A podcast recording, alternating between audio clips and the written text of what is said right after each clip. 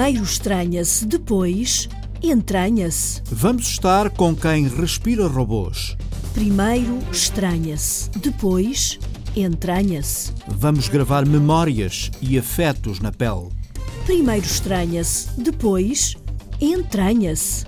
Vamos provar sushi com um pescador, o Mata 7. Primeiro estranha-se, depois entranha-se. Vamos conhecer as irmãs que dividem os rins. Um dia que precises, não, não escusas de preocupar, estou cá eu. Nunca ia haver problemas de compatibilidade por sermos gêmeos. Precisas, pronto, eu posso viver sem ele, há que fazeres.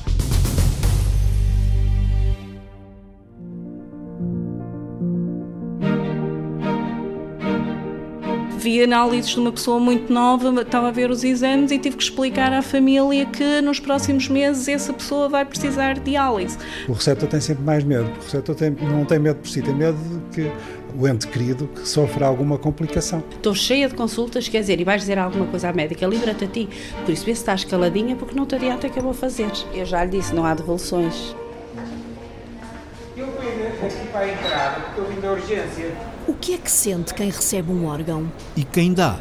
O repórter Frederico Moreno foi descobrir as respostas das irmãs Fátima e Fernanda. Ao fundo à esquerda. O primeiro corredor à esquerda. Os corredores do Hospital de Santo António, no Porto, são familiares para Fátima, 51 anos. Não esconde o nervosismo natural em quem está prestes a entrar no bloco operatório. Ainda jovem, descobriu que um dos rins não se tinha desenvolvido o suficiente, ficou do tamanho de um feijão. Desde aos 20 anos, que mais tarde queria precisar. E pronto, e chegou a data, passado 30 anos, chegou a, o dia H.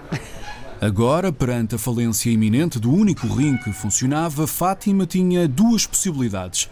Ou esperava anos por um órgão de um dador cadáver, ou encontrava alguém compatível que estivesse na disposição de doar um rim. Eu já sabia porque na altura a minha irmã disse logo, se eu, quando o médico disse que eu tinha que fazer ou hemodiálise ou o transplante, a minha irmã disse logo que, que me dava. A irmã, Fernanda, não lhe virou as costas. Foi sempre dar-lhe força e sempre dizer-lhe um dia que precises, não, não escusas de preocupar, estou cá eu.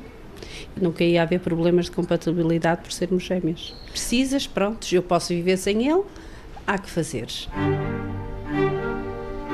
As duas irmãs são gêmeas falsas, muito unidas, vivem ambas em Rio Tinto, Gondomar. Começaram a ir juntas às consultas no Hospital de Santo António, no Porto, mas os riscos da cirurgia, apesar de reduzidos, deixaram a receptora, Fátima, a pensar duas vezes. A gente tem sempre receio. Tem mais receio por si ou pela sua? Pelas duas. E eu, pronto, que recebo e ela que, no fundo, podia não, não precisar de dar e está a dar.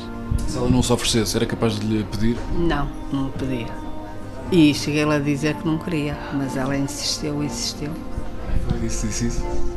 É há bem pouco tempo que ela me consumia. E que, ah, nada, não, não, não. Isso, olha, vamos parar com isto, porque assim, ou, ou, ou deixo-te ir às consultas. Quer dizer, estás-me a fazer ir às consultas todas, todo este tempo, sempre nas consultas. Estou cheia de consultas, quer dizer, e vais dizer alguma coisa à médica, livra-te a ti. Por isso, ela acabou por aceitar, que não lhe adiantava ela dizer que não, porque eu ia sempre fazer. Foi obrigada. Uh, fui. Fui obrigada a aceitar mesmo. Fátima aprendeu que não se diz não a um rim dado de boa vontade. É, ela vai ficar com o meu esquerdo e eu vou ficar com o meu direito. Depois vamos andar as duas, esquerda e direito. Ficam empatadas em termos de rim? Sim, sim, fica um a um. Ninguém ganha aqui. Depois de dar um, um rim, eh, pode pedir o que quer que seja a sua mulher. Ai dela que não me dê. Despedimos-nos por momentos das duas irmãs, Fátima e Fernanda, vão preparar-se para o transplante que acontece dentro de momentos. A generosidade entre estas mulheres evita o recurso à diálise e faz com que a doente não precise de ficar indefinidamente à espera de um rim proveniente de um dador cadáver, até porque há cada vez mais procura e menos oferta de órgãos, como explica Castro Henriques, responsável pelo programa de transplante renal do Hospital de Santo António. Porquê é que diminuíram os dadores em Portugal? Porque as autoestradas tiraram uma mortalidade nas estradas fantástica, foi acima das previsões a diminuição das mortes nas estradas.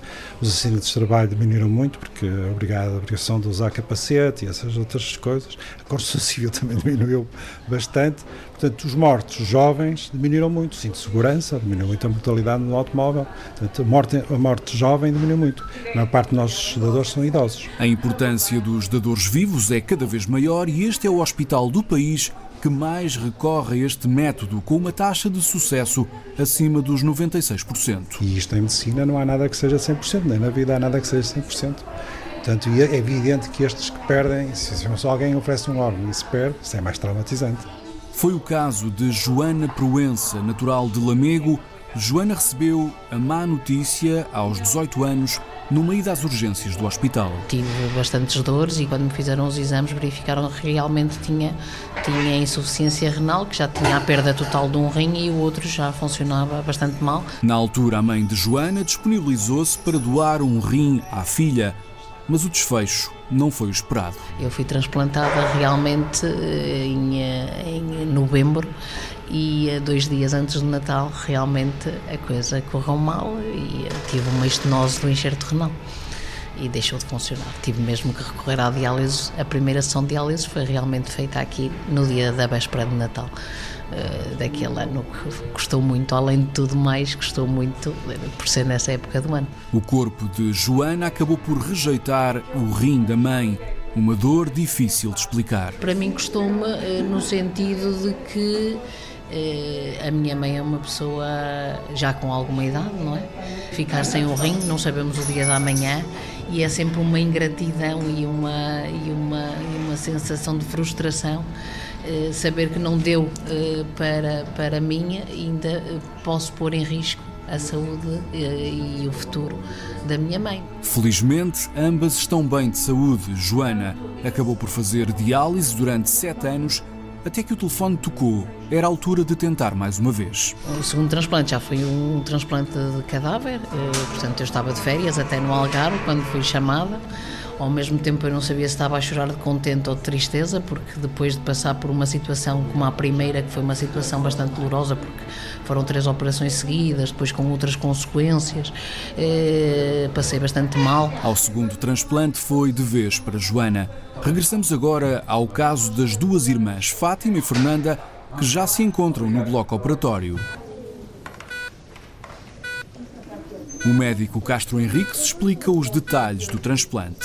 Primeiro vai ser a irmã que vai ser feita a colheita do, do rim laparoscópico por uma equipa de urologia e anestesia. A urologia e a cirurgia vascular vão colocar o rim, passado duas horas, na, na receptora. Uma hora e meia para retirar o rim e mais uma hora e meia para o implante, tudo sob o acompanhamento de máquinas sofisticadas e uma equipa constituída por 10 profissionais, entre anestesistas, cirurgiões e urologistas. A laparoscopia é uma, é uma cirurgia em que se faz três orifícios por, por uma cicatriz muito pequenina se retira o órgão. A operação foi um sucesso. Recordo só quando me deito lá, não é? E eles põem o oxigênio e, e o catéter para pôr a anestesia. Eu acho que só me lembro de acordar cá em cima já na enfermaria. E pronto. E correu tudo lindamente. E afinal, o que mudou nestas duas irmãs? Debaixo do umbigo, na zona da bacia, Fátima sente uma ligeira saliência. É ali que está o rim que pertencia à Fernanda. Mas isso a médica disse-me logo que tinha ficado com mais um altinho porque o rim dela, como era mais, mais gordo e eu, como era magrinha, que ficou. Pronto. E é mais uma coisa que ela tem, que ela não pois. tinha, não é? O outro. O, o... o, outro ficou lá, como fica sempre, porque eles nunca tiram. O outro mantém-se. E é... está, está entranhado. Agora, é. agora, já está entranhado. Agora, agora, pronto, que corra tudo bem e tem que fazer tudo até o meu organismo se adaptar ao, uh, ao rim. Eu já lhe disse, não há devoluções. Agora ela tem é mesmo ficar com ele, não aceita devoluções. Está feito, está feito. Tinha que ter visto isso antes. É, mas, eh, mas não, está tudo bem. Duas irmãs, tudo menos estranhas, com o amor e a generosidade entranhadas na pele. O que interessa é o fim correr tudo bem. Final, Final muito feliz. feliz. É. Agora é a recuperação.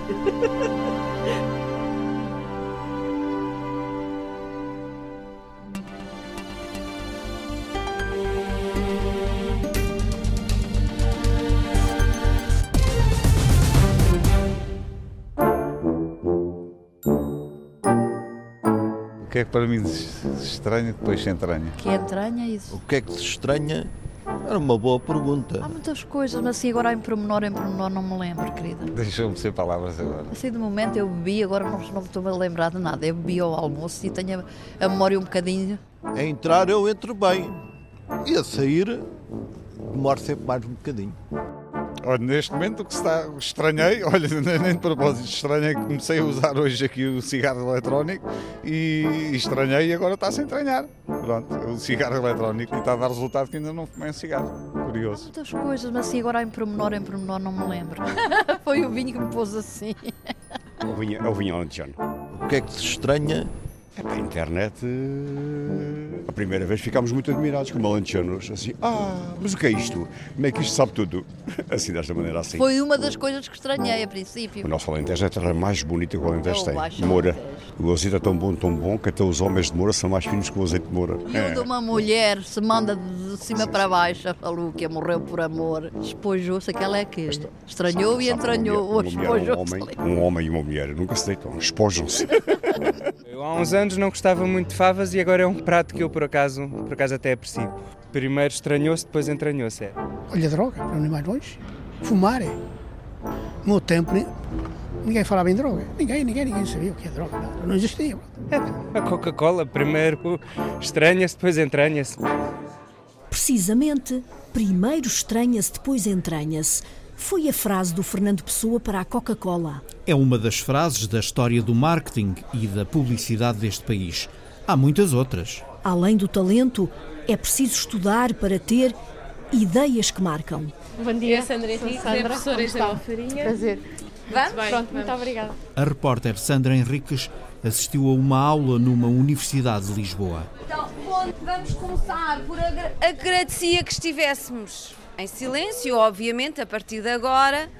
Estão a ser, as estão a ser feitas as apresentações da turma de primeiro ano da licenciatura de Marketing e Publicidade da Unidade Curricular de Comunicação Publicitária, que é a unidade curricular de maior peso durante o primeiro semestre do primeiro ano. A voz é da professora Isabel Farinha. Estamos no IAD, uma universidade de Lisboa que tem aulas de publicidade e marketing há mais de 30 anos. E esta turma em que estamos hoje não se fica pela teoria. Tem uma componente muito prática, portanto, a ideia é, é exatamente os alunos, mediante essas ferramentas teóricas que obviamente temos de passar, não é? Fazerem trabalhos práticos quer de crítica construtiva mediante as campanhas que estão no ar, portanto, eh, há- estas aulas são repartidas entre aulas teóricas e aulas práticas, em que há, há sempre uma componente teórica numa das aulas e numa outra, na outra aula é dedicada à prática, nomeadamente eh, uma, das, uma das valências, uma das nossas apostas é que os alunos olhem crítica e construtivamente para aquilo que é feito em comunicação, quer nacional, quer internacionalmente. Por exemplo, hoje os estudantes apresentam em grupos o trabalho final da cadeira em que fazem um plano de comunicação de produtos e marcas que idealizaram. Nós criámos uma marca, que é o VIP Café, que foi criada em 2016 e a sua data de lançamento ah, vai ser só dia 6 de, de outubro. Ah, o propósito da marca é unir as duas grandes paixões por- dos portugueses, o café e os doces ah, típicos. É uma, uma marca que ah, o seu produto são bebidas cafeinadas com doces tipicamente portugueses, mesmo esta união dos dois, das duas grandes paixões. Perante a turma, ouvimos um dos grupos apresentar a marca e todo um plano para colocar no mercado os produtos. realizámos um, um- um estudo de mercado e através daí nós seguimos com, eh, pudemos concluir quais é que eram os doces que, os portugueses mais gostam. Foi o pastel de nata, os ovos moles e o arroz doces. Nas mãos estão os copos de café apresentados com os objetivos da marca. Vender em média 75 cafés. Seria, cada café teria um preço de 2,50€ e nós teríamos 3 carrinhas e seriam vendidos em média 25 cafés por cada carrinha. Mas será que as ideias dos alunos chegam a sair do papel? Perguntamos à professora Isabel Farinha. Já tive reuniões posteriores com alunos de primeiro ano, estamos a falar de alunos de primeiro ano, primeiro semestre, portanto acabaram de chegar, mas já tive e neste momento tenho um processo em mãos através da Agência Escola IAD.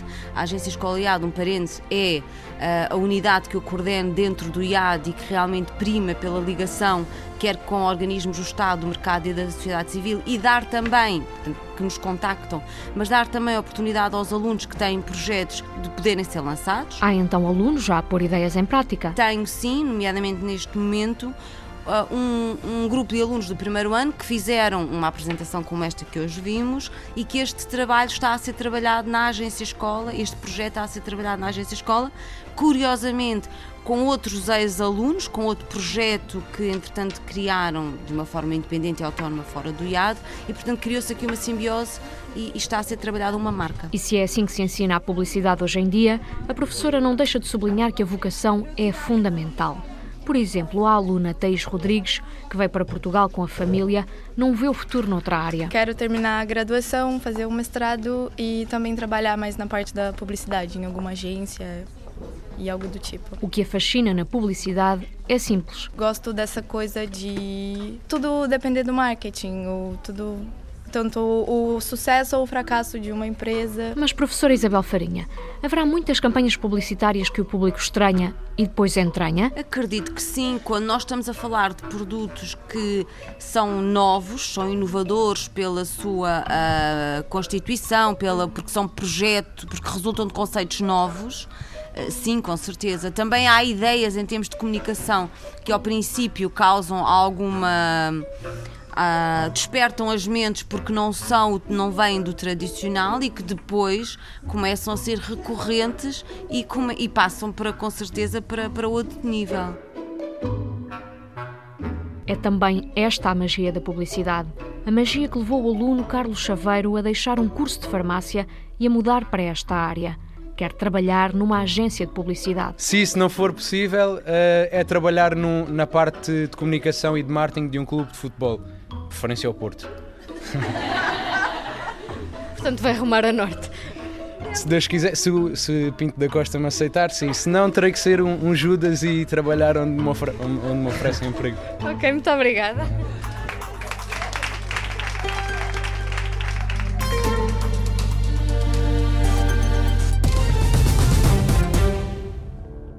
Há pessoas que passam a vida com robôs. Que estranho. Olha que é o futuro. Mas para comunicar com um robô é preciso ter o tom de voz certo, Rita Colasso. Primeiro, o M-Bot, Gaspar para os amigos. Estranha a minha voz. Hello, Robot. Hello? Robot. Não? Se calhar não é no tom. Hello, Robot. Eu acho que isto é uma coisa pessoal. Ele está com algum problema comigo. Estamos aqui a falar de um, reconhecimento de voz. Reconhecimento de voz não é um problema fácil. Não, comigo não vai lá. Talvez com o sotaque do investigador mexicano Oscar Lima. Hello, robot. Mais uma vez. Hello, robot. Agora é a vez do João. Hello, robot. Nem com o pai. O João é o pai deste robô.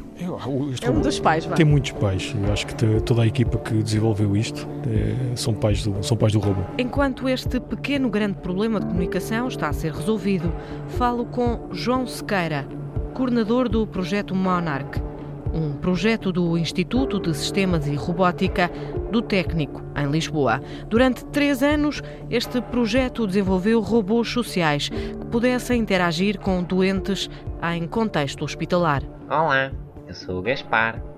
E tu?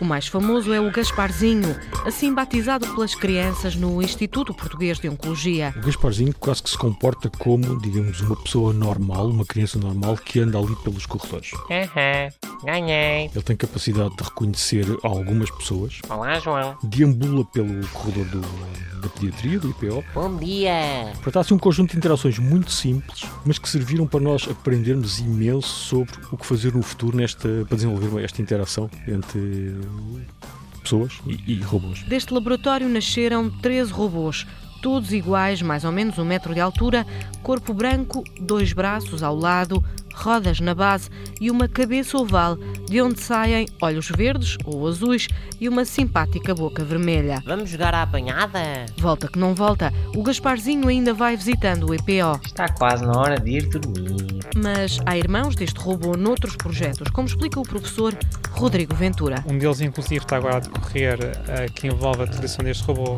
com crianças autistas porque uh, tem-se verificado em estudos anteriores que a presença de robôs com crianças autistas elas sentem-se mais abertas, porque elas têm uma grande dificuldade em interagir socialmente com pessoas. Que, em que sítio? Então, então, portanto, isto é um, é, um, é um projeto que envolve vários parceiros, o técnico, um, o Hospital Garcia da Horta, o INESC, além do ISR, um, e outros. Também temos uma colaboração com a Carnegie Mellon University um, e temos estado a interagir com eles, com, a fazer estudos pilotos até agora com crianças autistas reais, para perceber de melhor forma é que nós podemos inserir isto em cenário terapêutico. E finalmente o Mbot, irmão do Gaspar, acorda, mas em inglês.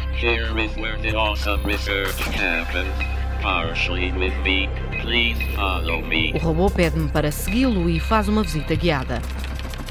As a continuation here where Sakrab team works and programs me. Estamos no oitavo piso da Torre Norte do Instituto Superior Técnico, numa sala decorada por fios, material de mecânica, computadores, outros gaspares desta vida e uma sala de estar, um quarto com cama, roupeiro e tudo, mas ninguém se deita aqui. Nós temos muito interesse em uh, estudar como é que nós podemos pôr os robôs em ambientes domésticos, que são ambientes muito diferentes para aqueles que os robôs têm sido utilizados na indústria nos últimos, nas últimas décadas, não é? São uh, espaços muito controlados, com cercas à volta, ninguém pode chegar perto do robô. Aqui não, aqui estamos a, a estudar precisamente o inverso, que é, queremos que os robôs vão ter com as pessoas, que interajam com pessoas, que sejam seguros, Uh, e que consigam lidar com o aspecto que é na nossa casa pode estar tudo desarrumado, nós podemos mudar as coisas de sítio e o robô vai ter que lidar com isso. Não é? Como é que nós fazemos robôs que conseguem lidar com essa. E quão perto estamos caos? disso? Diga-me, por favor, porque toda a gente gostava de ter um robô a ajudar nas tarefas de casa. Bom, eu acho que isto é, vai, vai ser como os automóveis, vai progressivamente, creio que vai ser progressivamente entrando. Nós aqui estamos. Quando estamos a falar de investigação, estamos a falar em algo que esperamos que daqui a 10 ou 20 anos vá para o mercado, não é? Portanto, daqui a 10 ou 20 anos talvez vamos ter uma coisa destas a andar com esta liberdade toda. My name is M. Bot from the Institute for System and Robotics. Bye. Nós, eh, de facto, eu quase que me arrisco a dizer que respiramos robôs todos os dias. É vulgar andamos por aqui e em cada laboratório, em cada sala que entramos, há qualquer coisa que, que nos conduz imediatamente a robôs.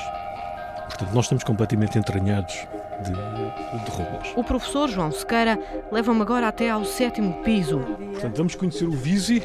Olá, bom dia. No ambiente laboratorial. Já estão a ver aqui umas coisas que já têm humanoides, as formas semelhantes a robôs os braços. Mas está ali um que parece uma criança de 5 anos, mais ou menos, não é? As formas antropomórficas são, são muito típicas. Quem é que vai explicar o vídeo? À porta estão o colombiano Plínio Moreno, humano de carne e osso, e ao lado o Visi, um robô social que irá trabalhar em lares com idosos. É, tem a ver com a reabilitação com, e com manter um, um estilo de vida saudável.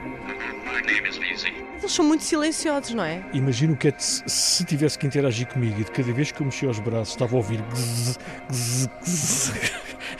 E a ideia é que precisamente os robôs hoje tenham. Mais silenciosos. Mais silenciosos. Possível.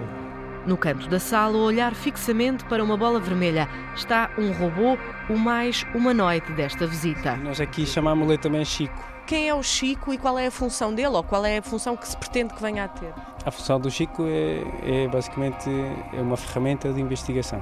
Ele não está pensado para ir lá fora e fazer coisas. Né? Eu não sou. Mas é, é, entre, entre o Visi e o Chico, o Chico tem uma forma muito mais humana, não é? É, sim, ele foi, ele foi produto de um projeto europeu no qual foi, foi concebido mesmo para ter uma.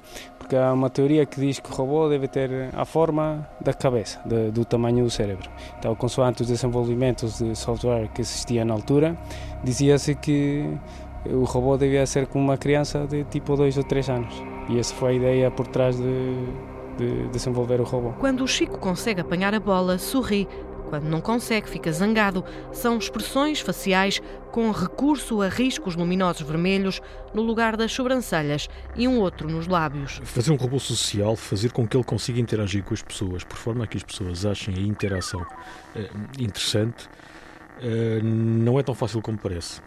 Okay? E, e, se calhar reporte-me um, um, exemplo um, que não utiliza robôs. Quando duas pessoas são colocadas no mesmo ambiente e têm que interagir uma com a outra, ambas pensam, há um conjunto de coisas que elas pensam uma a respeito da outra que lhes vão condicionar a forma como interagem. Portanto, essas características típicas de seres humanos que têm que interagir entre si num ambiente, qualquer que ele seja, são razoavelmente difíceis de modelizar num computador, de programar num computador, se quiser. Normalmente os seres humanos conseguem dar a volta à questão. Os seres humanos dão a volta e às vezes de formas que nós não percebemos como é que, como é que acontecem. Bom, por isso é que existem psicólogos, por isso é que existem todas, todo um conjunto de ciências que lida com o estudo do, do ser humano. Portanto, se essas ciências ainda não têm um modelo, não é? Chamemos matemático, nós engenheiros estamos suportados na matemática. Se essas ciências ainda não conseguem arranjar um modelo para uh, matemático, portanto, com algum rigor, para um ser humano, muito menos nós conseguimos implementar qualquer coisa. Portanto, a robótica social tem esta característica apelativa de nos fazer andar a palpar terreno e a experimentar e a pôr robôs junto das pessoas e ver como é que as pessoas reagem e ver o que é que nós temos que fazer nos robôs para melhorar esse tipo de interação. Portanto, este é o, este é o tal processo do as pessoas estranham, mas depois vamos começando a entranhar a coisa cada vez mais, à medida que as, que as interações vão, vão, melhorando, que as pessoas se tornam mais receptivas a, a, a terem robôs junto de si, isso para nós é um desafio.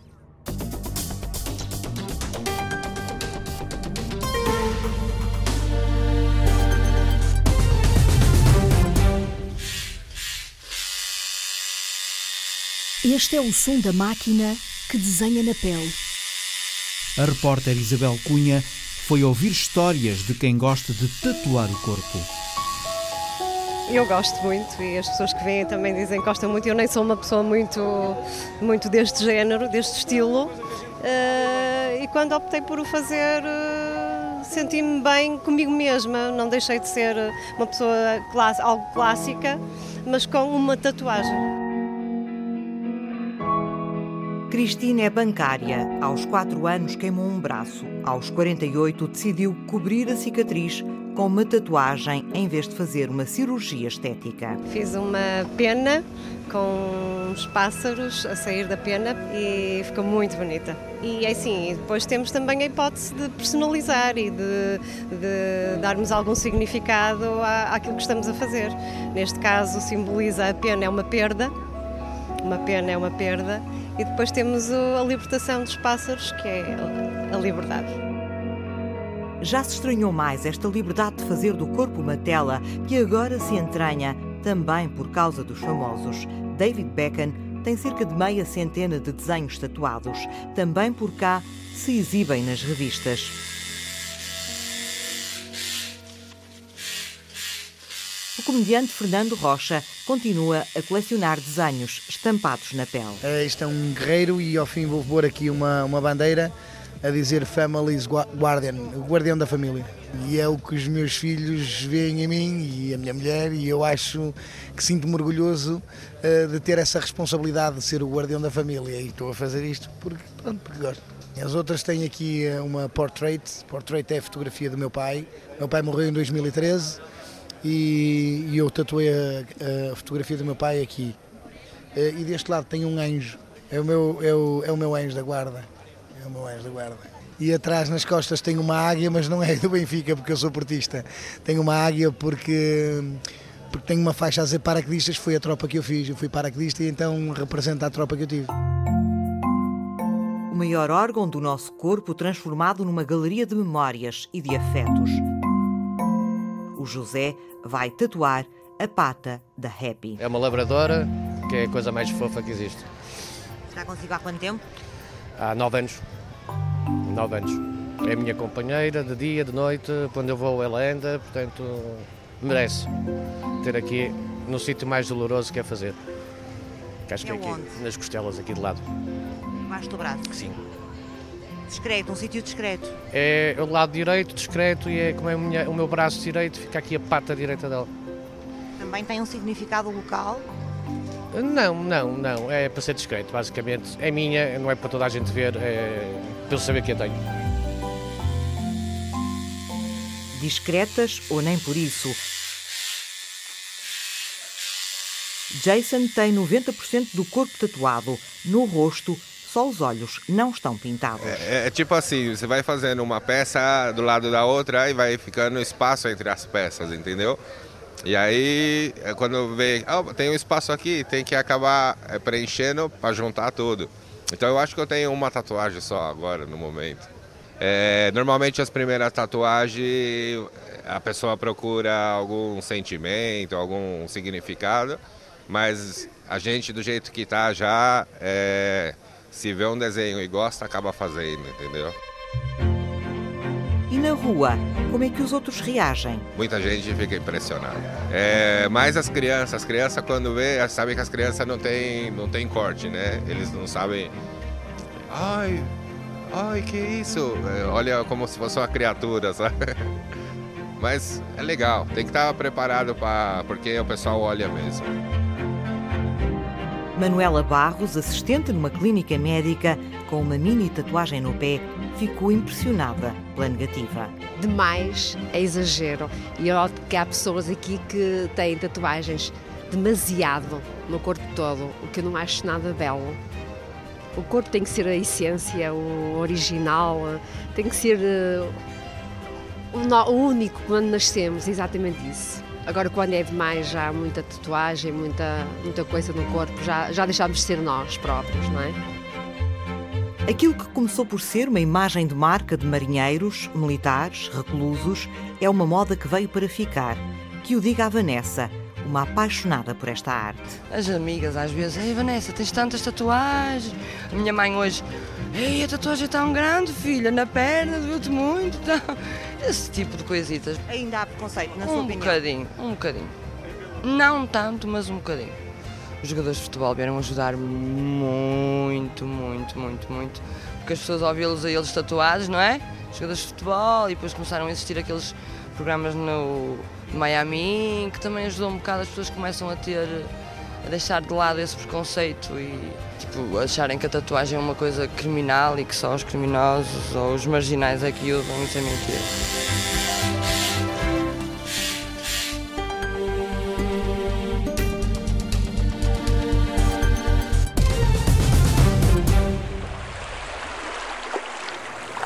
Vamos à pesca? Não, vamos almoçar. E se fôssemos comer sushi com um pescador? Hum, a ver se o Mário Antunes no Algarve conhece algum velho lobo do mar que nunca comeu peixe cru. Na Praia de Faro, Francisco Silva é o Mata 7. Isso foi de, em 67, quando eu estive lá na guerra, lá em Cabinda. Não tinha já fiz tempo, que era da cozinha. Pronto, Aí depois disso, pronto, tipo, mata sete, mata sete, mata sete, aí fiquei. pronto. Do ultramar sem dar um tiro ficou-lhe a alcunha. A cozinha era nele a especialidade. O mar e a pesca, as paixões, desde miúdo. Alguma vez ouviu falar de sushi? Eu já ouvi, mas nunca tive de, de, de penha frente nada. Peixe cru não é Não, a sua especialidade. Há uma vez a carimbau. Então, e diga uma coisa, sabe de onde é que vem o sushi? Sabe do país de onde, de onde É vem? de chinês? É japonês. Japonês. Isto, isto agora caía bem, era aqui com musiquinha japonesa, para dar aqui o ambiente. Mas vamos lá, então, o que eu quero mesmo é que o Sr. Francisco, a gente vai partilhar aqui este sushi fresquinho. Este tem atum. Este tem salmão. Aqui há camarão. Ele- isto, isto é arroz. Eu já sei que o seu arroz tem que ser malandrinho. É. Então, prova lá. Olha, aqui há molho de soja, mas a gente se calhar vai dispensar aqui o, o molho.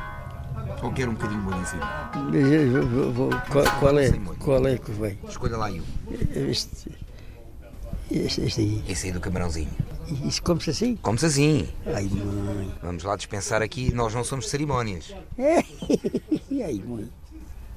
A ver aqui. Veja lá. Se gosta deste sushi. Olha, eu vou provar um destes. E vai já também assim. Comes? Come-se. Com 13 anos, tive meu pai mandou-me tirar a cédula. Agora já vou fazer 74, a 73. Sim, 73. Por isso, o enorme casaco de flanela aos quadrados e o gorro na cabeça deixam pouco espaço para enganos. Francisco dá ares daquilo que é há mais de 60 anos. Pescador, um verdadeiro lobo do mar que é raro o dia que fica em casa. Não, de, de- ainda ontem fui. Eu sou o barco que estava dentro d'água. E o que é que apanha? Andou A polvo, agora anda ao polvo. E, e quando o mar está agitado, de- anda, anda à rede de, de linguado, de tudo a qualidade. Mas gosta dele é grelhadinho. Grelhadinho, frito, com- com batatas, caldeirada. Este pratinho que nós temos aqui à frente não tem batata. Não tem batata. Mas vamos prová-lo. Vamos, vamos. E que tivesse um coisinho mais por cima, comia isso melhor. Se tivesse mais camarão e menos arroz. Não. Ah, Esse, Molhinho. este Vamos pôr aqui um molho. molho aqui. Vamos lá pôr. Isso é bom. Seu Francisco há sempre uma primeira vez para tudo. Pois. Primeiro estranha-se. Pois. Depois entranha-se. Ops. Assim. Vá. Vamos lá pôr aqui nos outros. Isto sabe melhor é com este molhinho de soja aqui em cima. E que tal? Comes? Não, vou provar mais um destes. Não está mal, pois não? Não. Mas não era coisa que tu puxasse. Não, não. Diga lá a verdade. Mas, mas é bom. É bom. E, come-se bem. Come-se bem. Já viu aqui? Há de experimentar aqui este com salmão. A mãe é muito doce. O salmão é muito doce. Não gosta muito de salmão, pois não? Vou provar aqui um destes. Ai, mano, fica almoçado. Até para si. Eu, eu como tu. Isto é quem? Salmão com arroz. Salmão lá dentro e arroz cá fora. Eles todos têm arroz. Por baixo. Prova lá um desses. Eu tenho a almoçar. Mas é um petisco, passa por um petisco. Passa um isso sabe bem. Não me diga que ainda um dia destes eu vou ver num É bom. restaurante japonês aqui em sushi. É bom. Está convencido? Opa. Consegui convencê-lo que o sushi, o É peixe bom. cru, É também bom. se come. Come? Não tem batata. Não, não, nada. Não tem precisa. arroz, é bom. Tem aqui um arrozinho, não é malandro? É. Vem assim mais, mais comprimido, mais sequinho. É. Podem comer, que é bom. Palavra do Francisco Silva Mata 7. Pois. E eis que chega mais um potencial candidato à prova do sushi. Sushi? Não, não quero não. É, então é não bom, está pá. convencido, já convenci que o. Este é bom, o- pá. Quero- sim, mas eu não, não- não- eu não quero provar, porque senão depois sou. Gosta? Gosto e depois sou. E depois na baixa está a minha mulher e a minha filha, senão eu também. E é que elas são.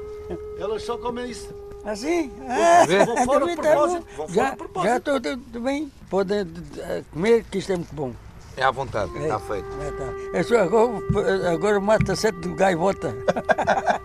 um peixe cru. O gaivota com peixe cru. São Francisco, olha, foi um Tá- gosto. Está safo? Está safo, está. Francisco Silva mata 7, um pescador rendido ao sushi.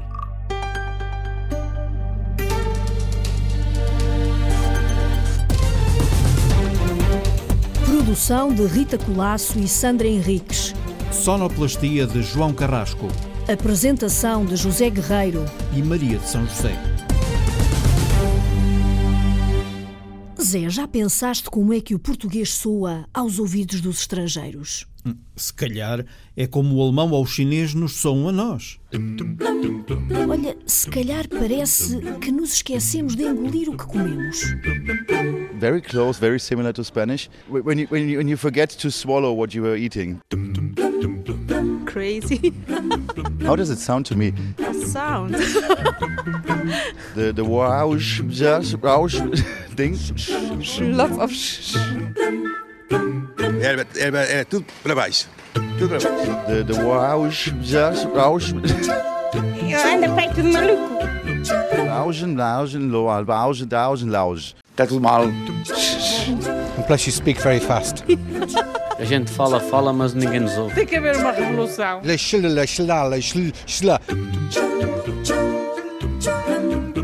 Só neste país. Portuguese is more with the nose. more, more it's Raid geringoseia. Augen, laugen, loal, baugen, daugen, lauge.